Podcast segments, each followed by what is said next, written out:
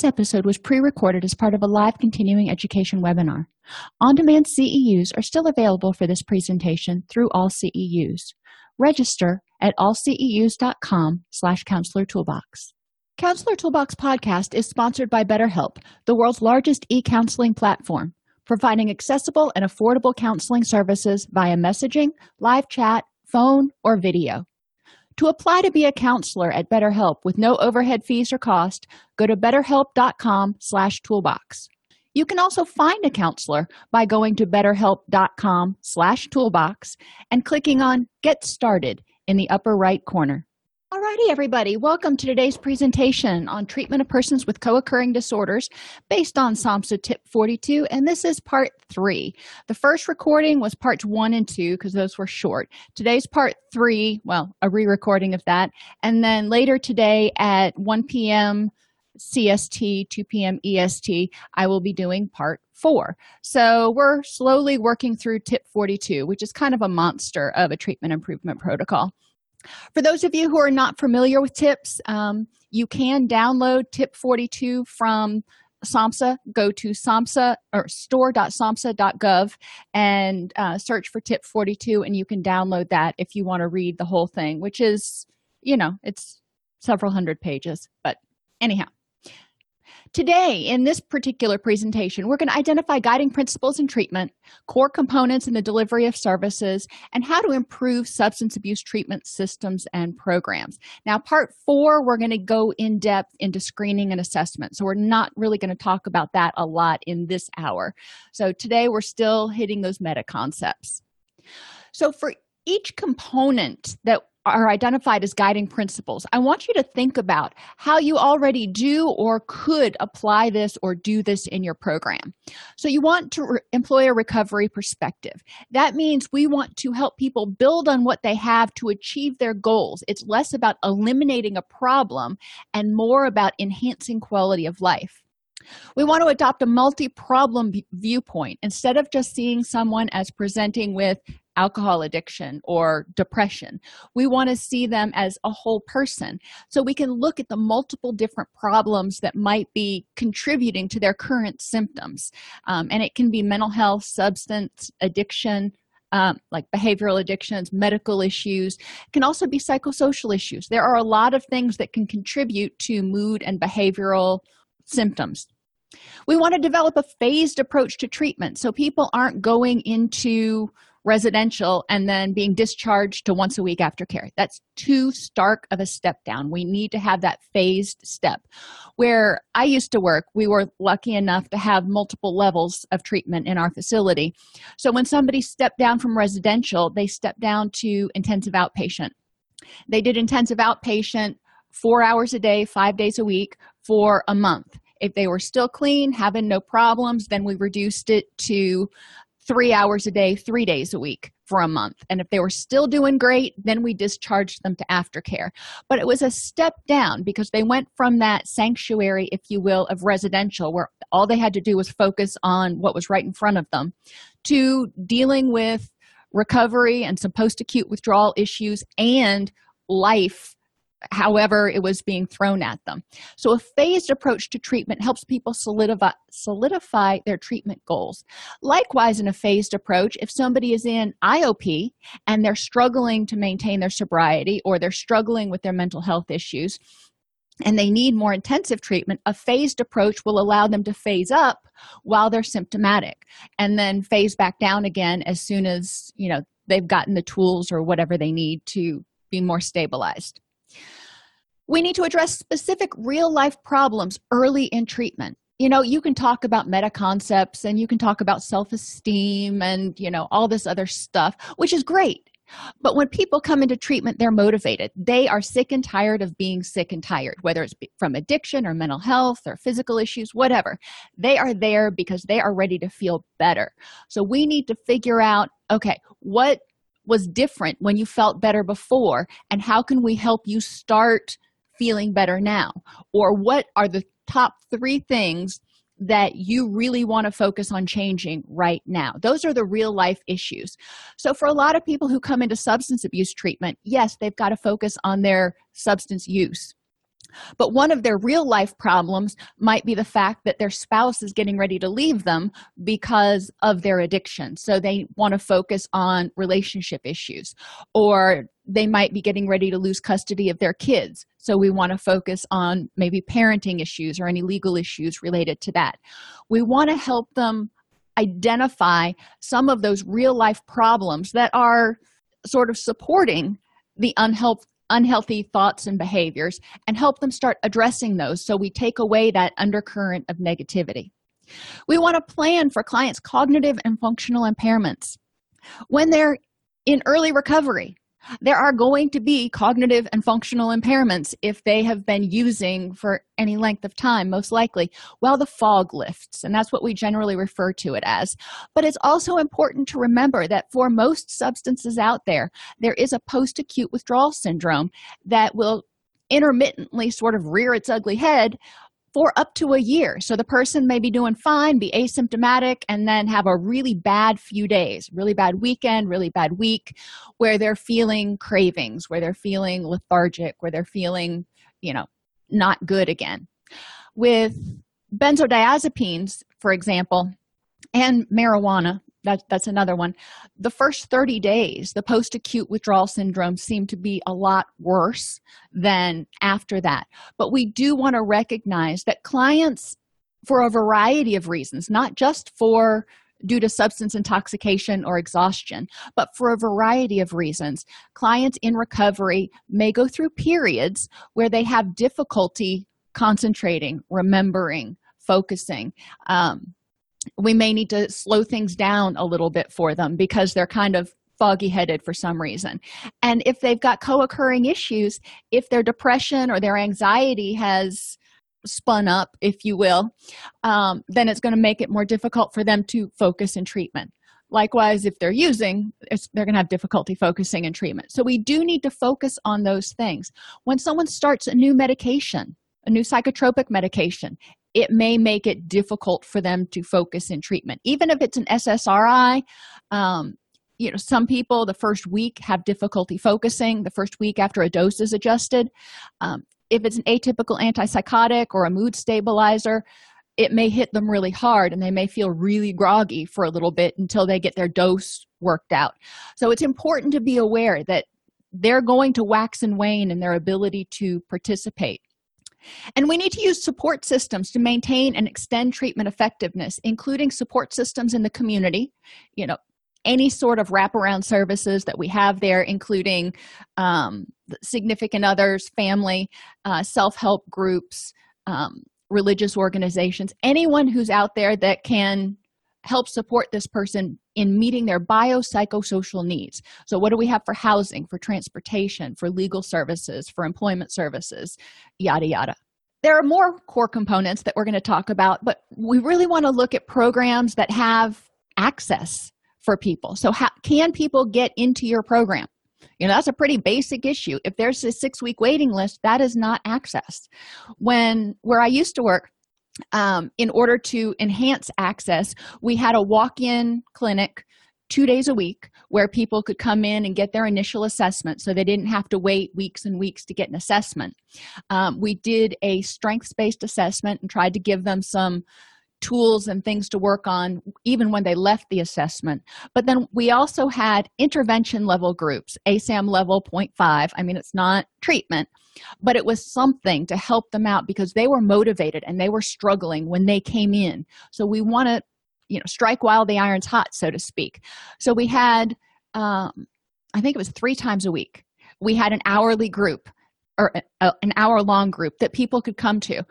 Was it what they needed no most of them needed residential or something much more intense but it did give them somewhere that they could come and get some tips and tools start working on some things and it gave us the ability to lay eyes on them to make sure that they were safe and it gave us the ability to keep track of them. So when a bed opened in detox or in residential we knew how to access them and they didn't just kind of fall off the radar so access is important. You also want to have access to culturally sensitive programs. You know not everybody's going to want to go into the same type of program. Um, not everybody's going to be comfortable with the same types of counselors. Some you know for example some people may want a male counselor and some people may only feel comfortable with a female counselor yada yada. So you do want to be sensitive to culture to gender to um, disability and just temporal access. Can they get in? You want to make sure that you provide a full assessment not just a substance abuse assessment. In co-occurring disorders we need to assess the substance use issues. We also need to assess the mental health issues and any other ancillary issues that might be contributing to the problem you need to have appropriate levels of care. And if you don't in your agency you know that's okay. But you need to know where those levels of care are. So if you provide if you're an independent practitioner you provide outpatient treatment maybe you have groups every night but not nothing like intensive outpatient that's fine. That's cool. But you need to be able to refer up to a program that does have um, intensive outpatient, partial hospitalization, or residential or detox as needed. So, even if you don't have it in your organization, you need to be able to make sure that you're connected with other facilities that offer appropriate levels of care. Treatment needs to be integrated. You don't want somebody coming in and seeing their substance abuse therapist and then going somewhere else and seeing their mental health therapist, and those two therapists don't even know what each other are doing.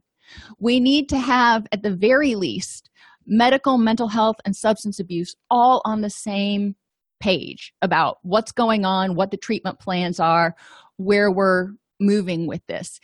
Even if you don't treat the mental health and another substance and another clinician does, that's okay but you need to be aware of what's going on in those treatment sessions. So, for example, if they start working on intense trauma issues there, you know that the person is going to be at greater risk for relapse, and you can maybe tailor what you're doing in substance abuse treatment to help them prepare for that. Comprehensive services need to be available. Again, not necessarily through just your agency. You, you can make referrals, you can have consultations. That's cool. But we need to be able to make sure those connections are seamless and not just say, well, why don't you call information and referral and see what's out there? That doesn't work. And there has to be continuity of care. We want to make sure that clients are being handed over nicely to the next person and the next person gets the chart and they can actually review the chart and there are notes in the chart you know all that stuff that you would assume happens that often doesn't happen even in the agency that I used to work for, we would refer to another program, and the chart may not ever get over to that building unless the clinician walked it over. So, obviously, this was before electronic medical records, but you get my point. So, access occurs in four main ways. There's routine access for individuals seeking services who are not in crisis. And that's what I was talking about with the walk in clinic and then putting them in the um, intervention level groups. Those people are not in crisis, but we're able to keep eyes on them to make sure that they don't decompensate. Then there's crisis access for individuals requiring immediate services, either because of their level of intoxication, they need to get into detox now, or because of their mental health status, they need to get into crisis stabilization now, or they need something in between. You know, there are generally a few other permutations. So you have routine access, crisis access, then you have outreach, in which agencies target individuals who are in great need, such as people who are homeless, or we had an entire outreach program for older adults because they didn't typically reach out to seek treatment. Uh, and access that is involuntary.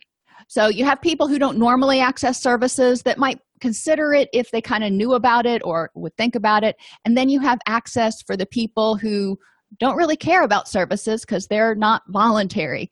Um, and sometimes, well, a lot of times, you, you will be working with those clients. So it's important to be aware of where your clients come from and how they funnel through the system. So if a client comes in and is for an assessment is deemed to be in crisis and they're referred over to the crisis stabilization unit, then where do they go from there? You need to be able to trace the client from entrance to discharge and make sure that they have seamless handoffs between all of the different departments. Assessment.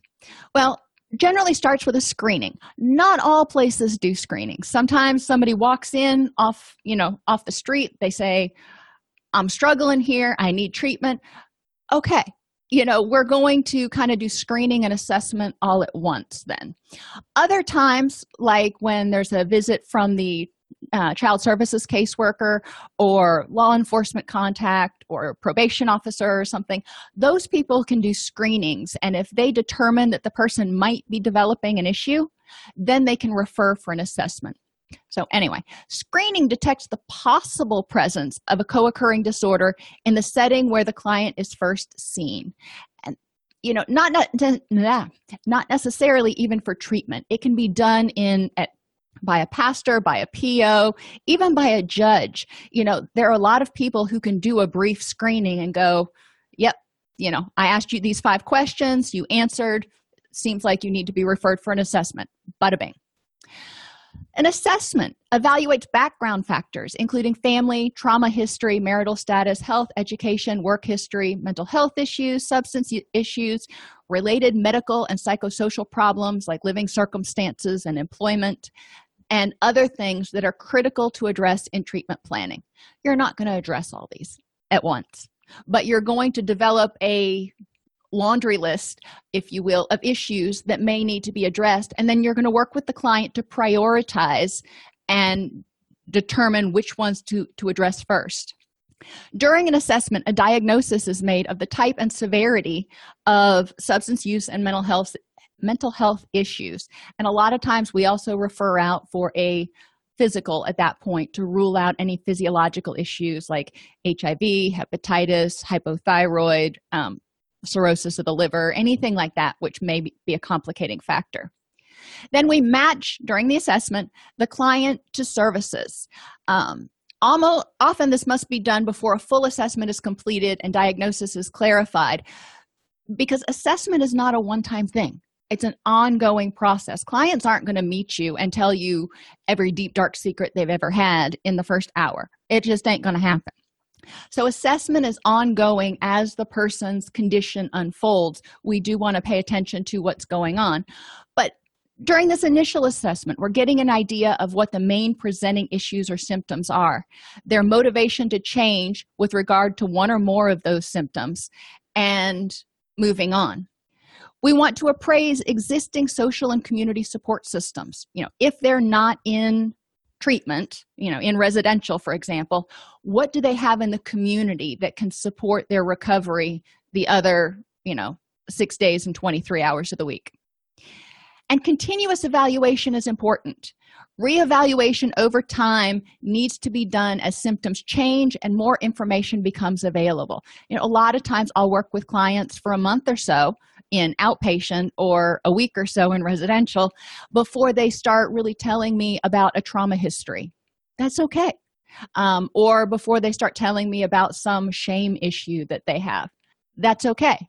But at that point you know i may need to you know adjust the treatment plan a little bit in order to focus on the new presenting issue so there are multiple appropriate levels of care. A basic program has the capacity to provide treatment for one disorder. You know you treat substances or you treat mental health. But you screen for the other disorder and you can access necessary consultations. So you may be an alcohol treatment program. Okay but if somebody comes in and they've also got ptsd you screen for it. You say yeah this person might have ptsd you can access consultation with someone who can do an assessment and either get them enrolled in a co-occurring program or you know serve as an additional clinical resource a program with an intermediate level of capacity focuses primarily on one disorder without substantial modification to its usual treatment, but explicitly addresses some specific needs of the other disorder. So you pri- primarily treat addiction, you're an addiction treatment program. However, you recognize that depression and anxiety often co occur and grief and some of those things. So, you may provide some coping skills training, some information on cognitive behavioral, you know, yada yada. You're not specifically treating the mental health issue as a separate entity, but you are providing some information to help the person in substance recovery also deal with their mental health issue. A program with advanced level of capacity provides integrated substance use treatment and mental health services for clients with co-occurring disorders. So this is when, you know, you've got clinicians on board in your program, either substance abuse and mental health clinicians or people who are duly trained and certified who can work with clients. You're not having to refer out to other programs or other agencies. And you're able to treat, and you do treat both of them concurrently. When you're treating, um, when you're talking about relapse prevention, for example, you're not just talking about substances, you're talking about pre- relapse prevention in terms of substance use as well as relapse prevention in terms of the mental health disorder. Because if you relapse with either one, it's going to affect the other one. A program that is fully integrated combines substance use and mental health interventions to treat disorders, but also treats related problems and the whole person more effectively. So you really have integrated medical here. You have social services, um, employment and educational consultations, vocational rehabilitation, you know, the whole gamut of things for a fully integrated program that recognizes that people are multidimensional and we need to make sure that each one of those dimensions is optimally function, functional for them to have an optimal quality of life integrated treatment can occur on different levels and through different mechanisms. For example one clinician can de- deliver a variety of needed services. So when i worked in a, in a clinic i provided mental health as well as substance services as well as case management. You know i kind of wore a bunch of different hats. You can also have two or more clinicians working together to provide needed services. So, you know, maybe you have a clinician who specializes in trauma and that's not your thing. Um, you know, you provide the services that you're trained in, and that clinician will handle the trauma piece, but you work together. A clinician may consult with other specialties and then integrate that consultation into the care provided. I used to do this occasionally when we would have a client come in who had schizophrenia that is not my strength um, so i would consult with our attending physician and say okay you know what's the best approach to work with this person. You know he was a, a psychiatrist. Uh, what's the best approach to work with this person and help them achieve treatment goals? And you know is there anything i'm missing? So we were working together. I was working with an expert on that particular disorder we can also coordinate a variety of efforts in an individualized treatment plan that integrates needed services, which is a fancy way of saying we're the single point of contact and we do a lot of case management because the person needs vocational rehabilitation. They need um, physical therapy, they need medical issues, they need financial consultations, they need legal services, and there's a bunch of moving pieces. And so that person serves as the single point of contact for all those other agencies and we can coordinate a single treatment plan through that person. And finally integrated treatment can involve multiple agencies which join together to create a program that serves a specific population. When we created the no wrong door program um, for co-occurring disorders we worked with the criminal justice system.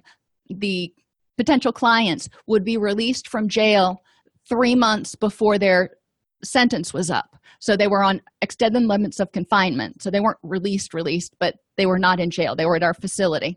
So we were working with them. We had to do you know call-ins for bed count every day and all that stuff. We were working with vocational rehabilitation to help these people develop job skills write a resume and get bonded so they could get employment. We were providing the mental health and substance abuse counseling as well as psychiatric services. And we were working with shands in order to and the health department in order to make sure that people were getting their basic physical health needs met. So when they graduated the program they had had all their basic biopsychosocial needs met. But our agency wasn't doing all of it. We were doing what we specialized in and we basically contracted with other agencies to do what they specialized in.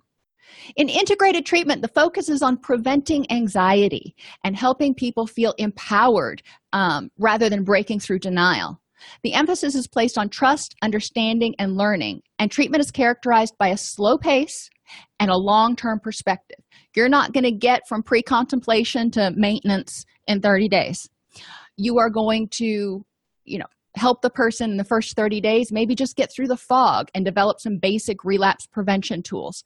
And then you know the next 30 days work on something else. Research has indicated that even for things like cocaine and alcohol a treatment program less than 90 days is really relatively ineffective. And you can go look at the research for from national institute of drug abuse and samhsa to find find that information. So we don't want to tell somebody 28 days and you're you're cured you know they're not. Um, and and you can argue about whether they're ever cured but you know 28 days is basically just enough for that fog to lift and you're still and and maybe get through the brunt of post acute withdrawal. You're still having to relearn or learn a bunch of you know coping skills interpersonal skills whatever you know you need in order to stay clean happy and sober. Uh, providers offer uh, stage wise and motivational counseling. And you need to review tip 35 and the stages of um, stages of change that were posited by prochaska and DiClemente really important to know those like the back of your hand. Um, but we need to be able to make sure that the stage wise treatment you know we keep people moving forward. When it gets tough clients are not going to go from pre contemplation to contemplation to preparation to action to maintenance and off. It's just not how it happens. You know they will go from contemplation to preparation to action and then when they're in treatment they may start getting frustrated it may hurt too much they may feel frustrated their cravings may be too bad you know whatever. So their motivation may wane back to contemplation or preparation. So they're not really even interested in working anymore. They're thinking you know what? Maybe my problem wasn't so bad. I think i can probably handle it on my own. So we need to provide motivational counseling to help them recognize what they need um, in order to stay clean and sober. Self-help groups are available to those who choose to participate and can benefit from participation. People who are actively psychotic people who who have significant cognitive deficits may not be able to benefit from participation. People who you know choose to participate in self-help groups may not embrace the 12 steps. They may prefer smart recovery or some of the other options that are out there. Um, and that's okay. But we need to provide a range of options that are available for people who choose to participate in those and neuroleptics and other pharmacotherapies are indicated according to the client's psychiatric and other medical needs. So we're not saying this is a drug-free program you can't be on any medicines. We're saying we're going to take each person individually and figure out what the psychiatrist thinks is the best course of action. Comprehensive services are provided to address mood issues cognitive and attentional issues any psychotic issues personality disorders and eating disorders we also address substance use and behavioral and, and compulsive behavioral things like gambling and internet gaming addiction. Housing issues medical and dental issues employment and education referrals all of these things so the person can when they get out of treatment be financially independent keep a roof over their head stay safe. It may not be you know they may not be living at the ritz but if they are in a place where they are safe and comfortable and can get good rest and able to feel empowered and self-sufficient it's going to go a long way towards their recovery. We need to provide continuity of care by making sure there's consistency between primary treatment what we're doing in therapy and ancillary services. So if you refer somebody to voc rehab for example and the voc rehab counselor says okay let's get you enrolled in school starting in two weeks. You can start you can go back to school and start working for your aa well that's wonderful but the person is in residential for another two months so that's not going to work. So we need to make sure that the primary treatment provider communicates with ancillary service providers and everybody's on the same page and the same timeline there needs to be seamlessness as cli- clients move across levels of care. So if they go from residential to iop again when they show up for iop the clinician needs to be expecting them not go who are you? That doesn't go over well trust me. So we need to make sure that paperwork is transferred the t- transfer process goes smoothly. Ideally there's actually a phone call or some sort of an email letting the person letting the receiving clinician know that the client is coming. So there's a nice warm handoff. And then the referring clinician has to follow up.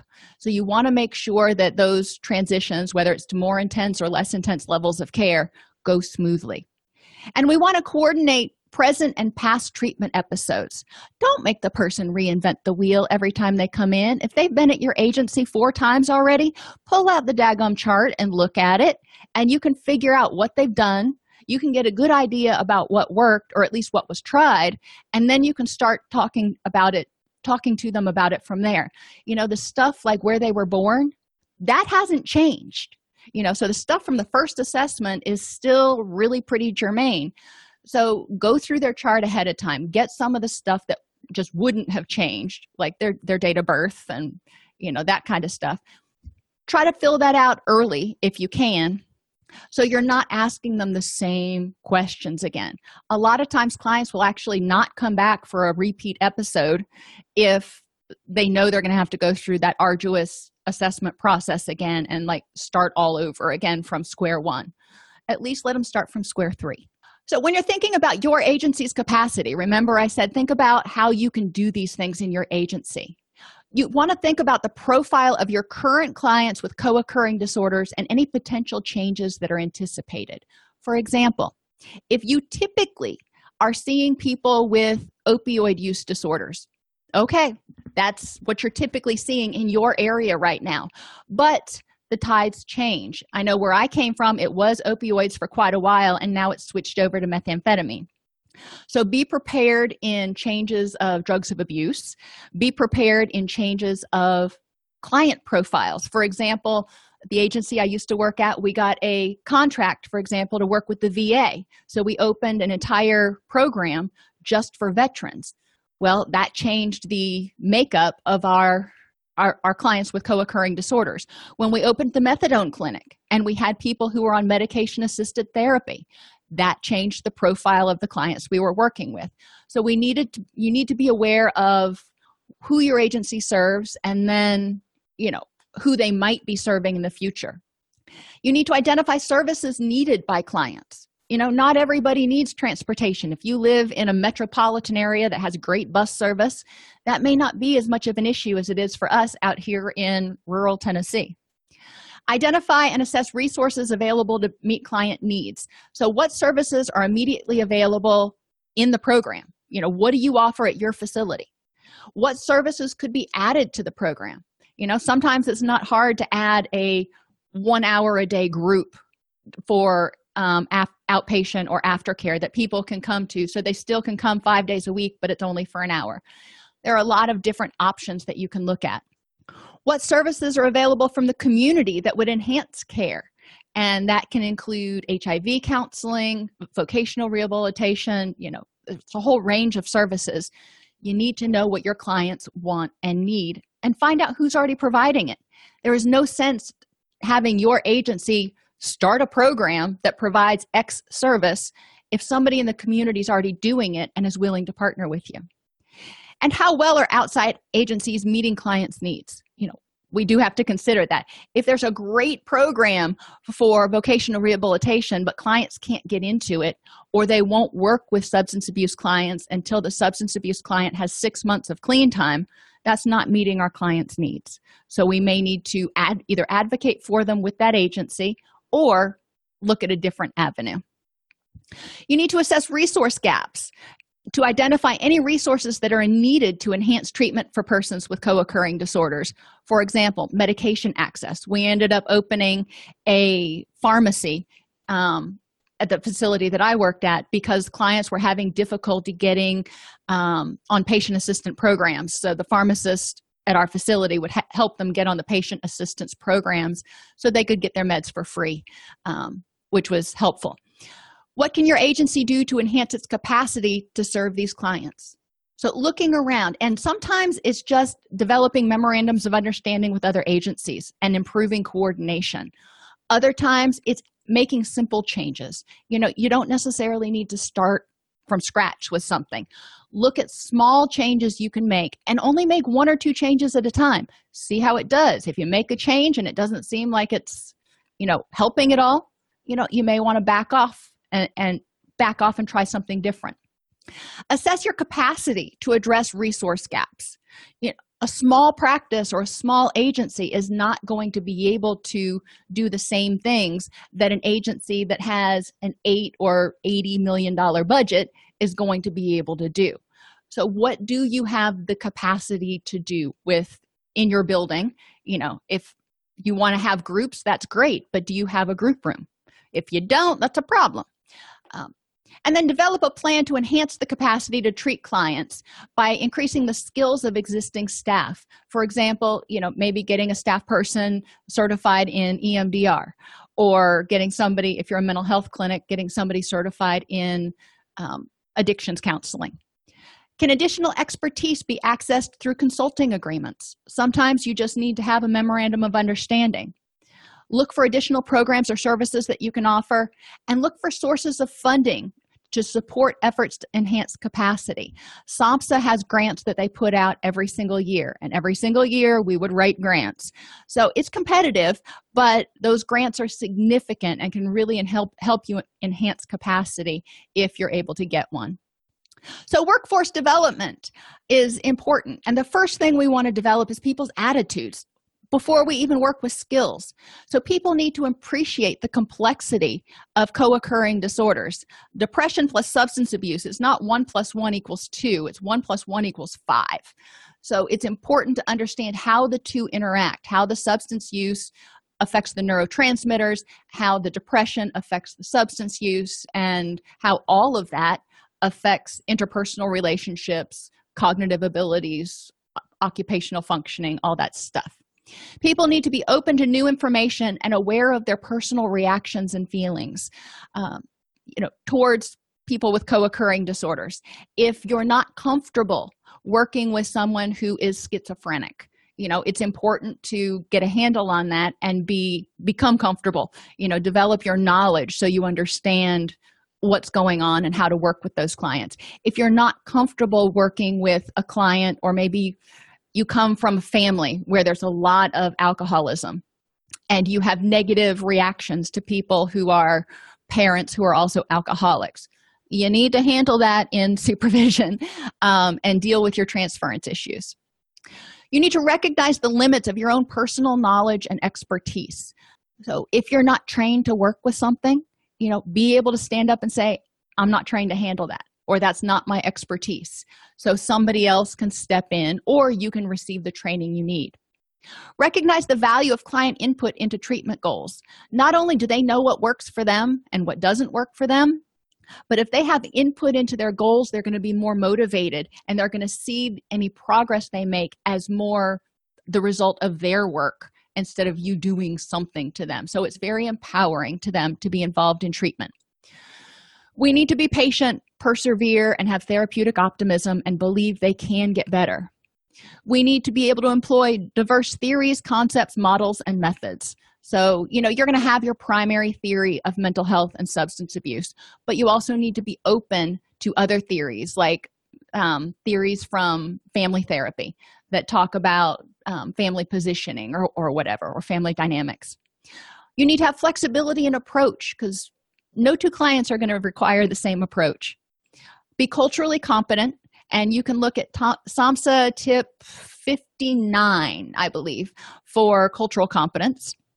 Believe that all individuals have strengths and are capable of growth, and recognize the rights of clients with co occurring disorders, including the right and need to understand assessment results and the treatment plan.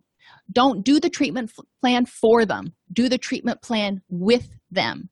When you do the assessment, you know, help them understand why you're asking the questions you're asking and how you arrived at the conclusions that you are arrived at.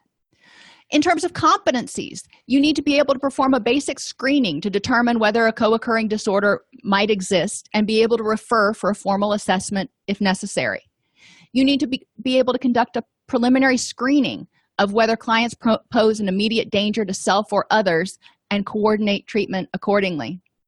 You need to be able to engage the client in a way to enhance and facilitate future interaction.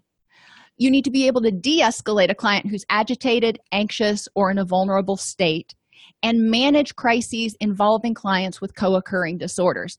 It is not uncommon to have a client who is in a mental health crisis, who is depressed, who is moderately suicidal, who is also severely intoxicated. So you need to know how to manage that kind of issue.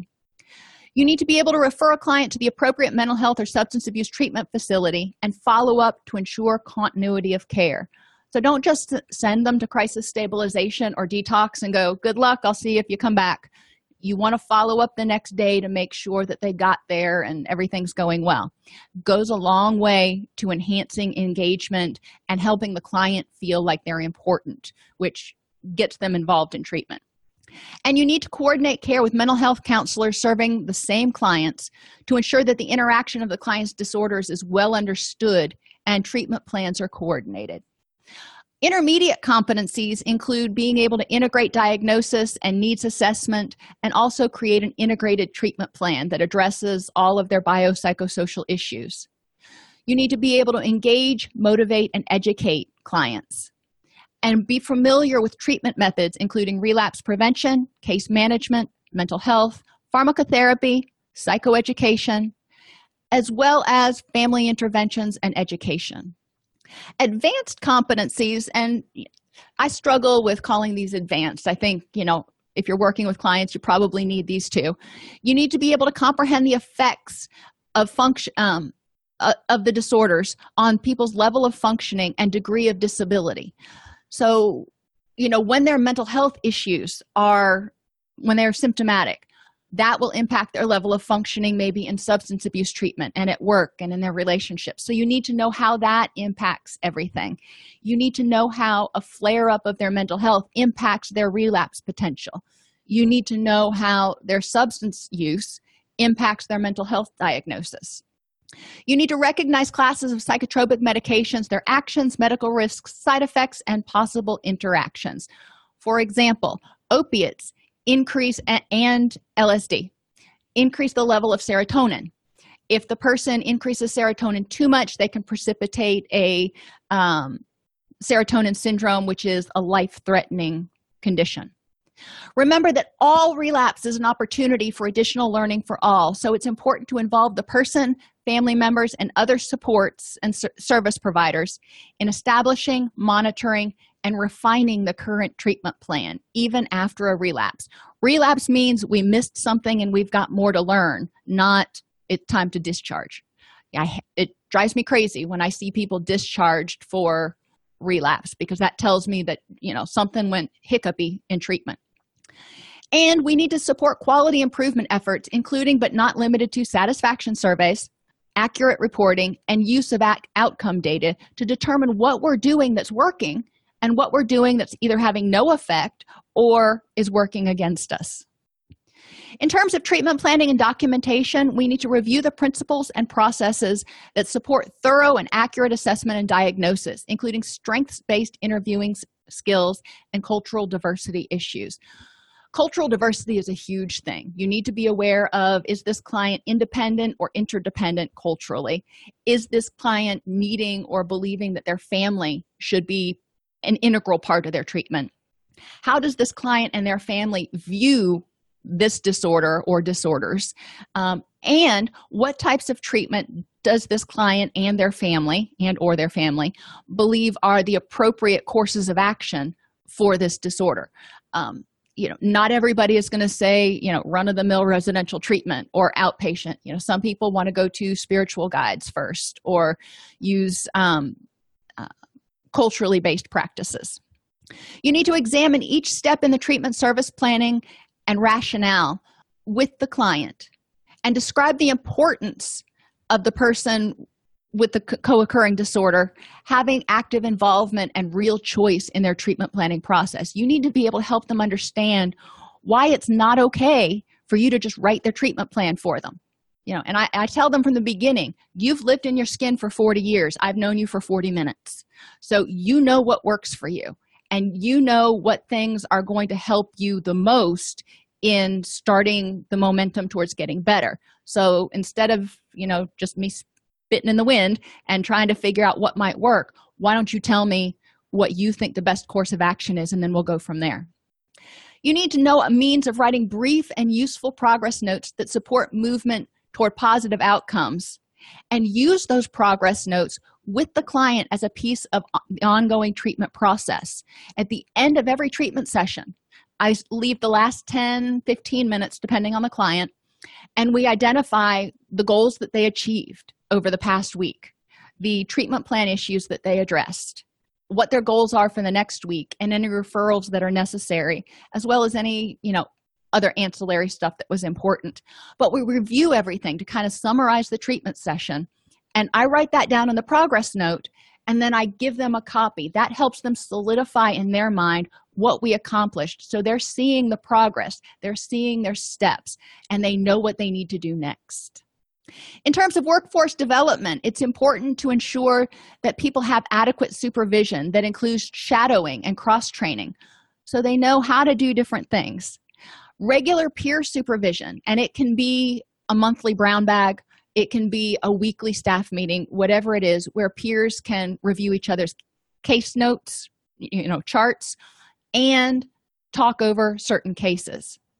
And case conferences are always important programs and directors um, program directors and supervisors can assist clinicians in avoiding burnout by encouraging them to work within a team structure rather than isolation.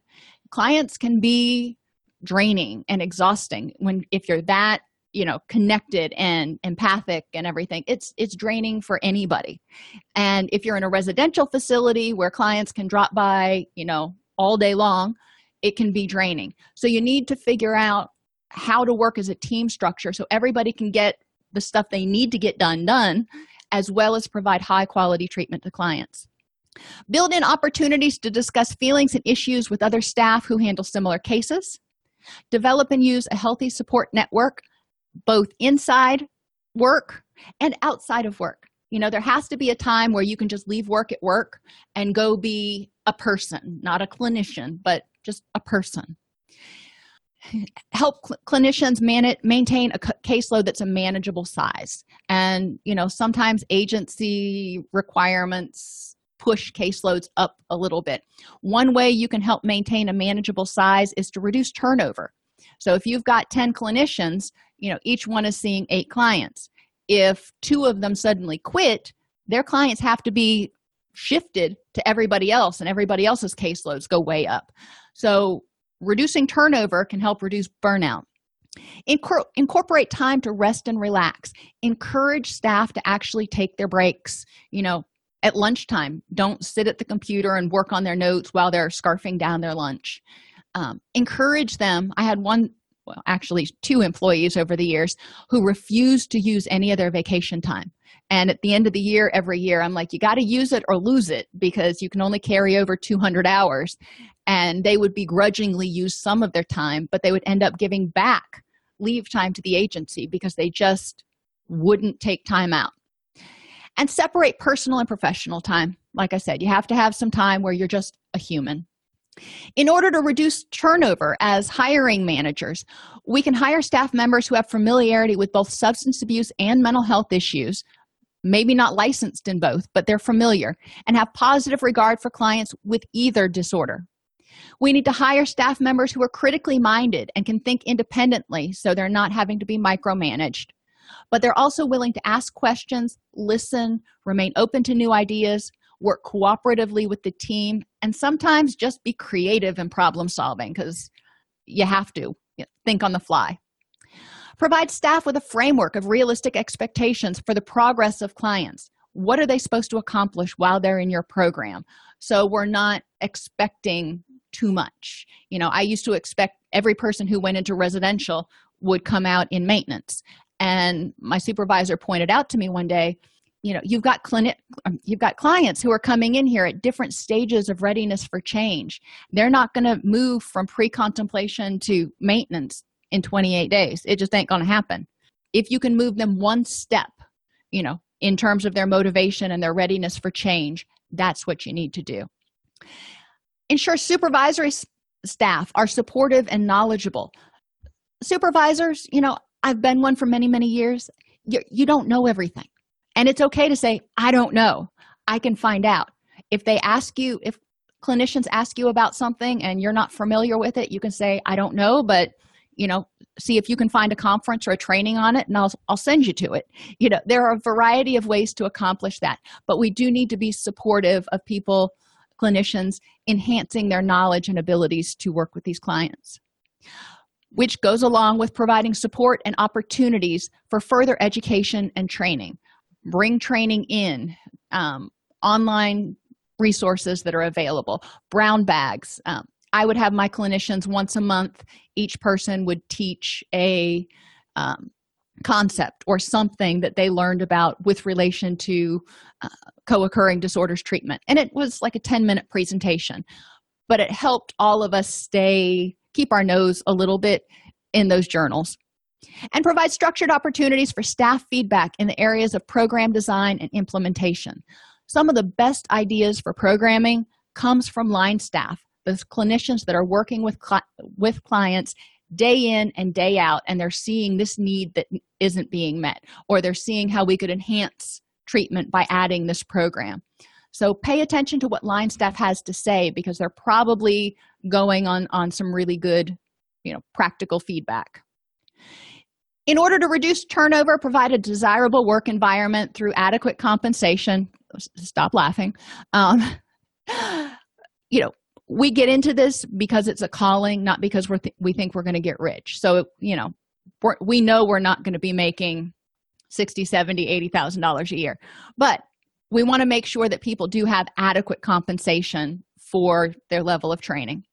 Provide salary incentives for co-occurring disorders expertise. So every additional certification or in, um, intensive training certificate that they get they can get a salary incentive provide opportunities for training and career advancement so people who want to become supervisors can so people who want to become program managers can.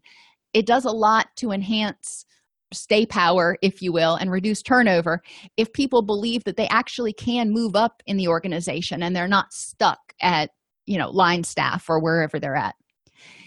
Involve staff in quality improvement and clinical research activities so they feel like they have a voice and make efforts to adjust workloads. Sometimes workloads are going to need to be adjusted. Maybe your clinician who's you know one a great clinician but her mom is suddenly going through chemotherapy and she's you know needing a little bit of extra time off to take her to and from the hospital to get her chemo treatments and take care of her. You know that clinician may not be at 100% right then even that even if she's there 40 hours a week. So how can you adjust workloads to help her out um, so she can get her work done. Maybe have people cover her groups so she's fo- focusing more on doing the individual sessions and keeping her paperwork up. So there are a lot of different ways you can wax and wane to make sure that people are getting their needs met and there's a work life balance. So there are a variety of competencies and attitudes unique to treating clients with co-occurring disorders. Many avenues exist to integrate care and all agencies should strive for integrated care since co-occurring disorders are the expectation not the exception. Preventing burnout and turnover are essential for several reasons. One it enhances program capacity. If you maintain 10 therapists then you can maintain a higher census than if you periodically drop down to six or eight therapists. It's expensive to recruit hire and train every new employee.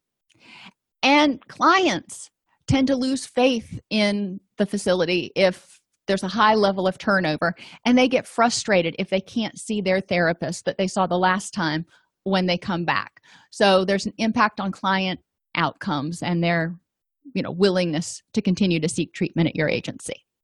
There are five more videos in this series and they'll be all be on the playlist tip 42 co-occurring disorders on the youtube channel at allceus.com slash youtube once they're recorded. And i'm in, in the process. This is um, uh, episode three or section three.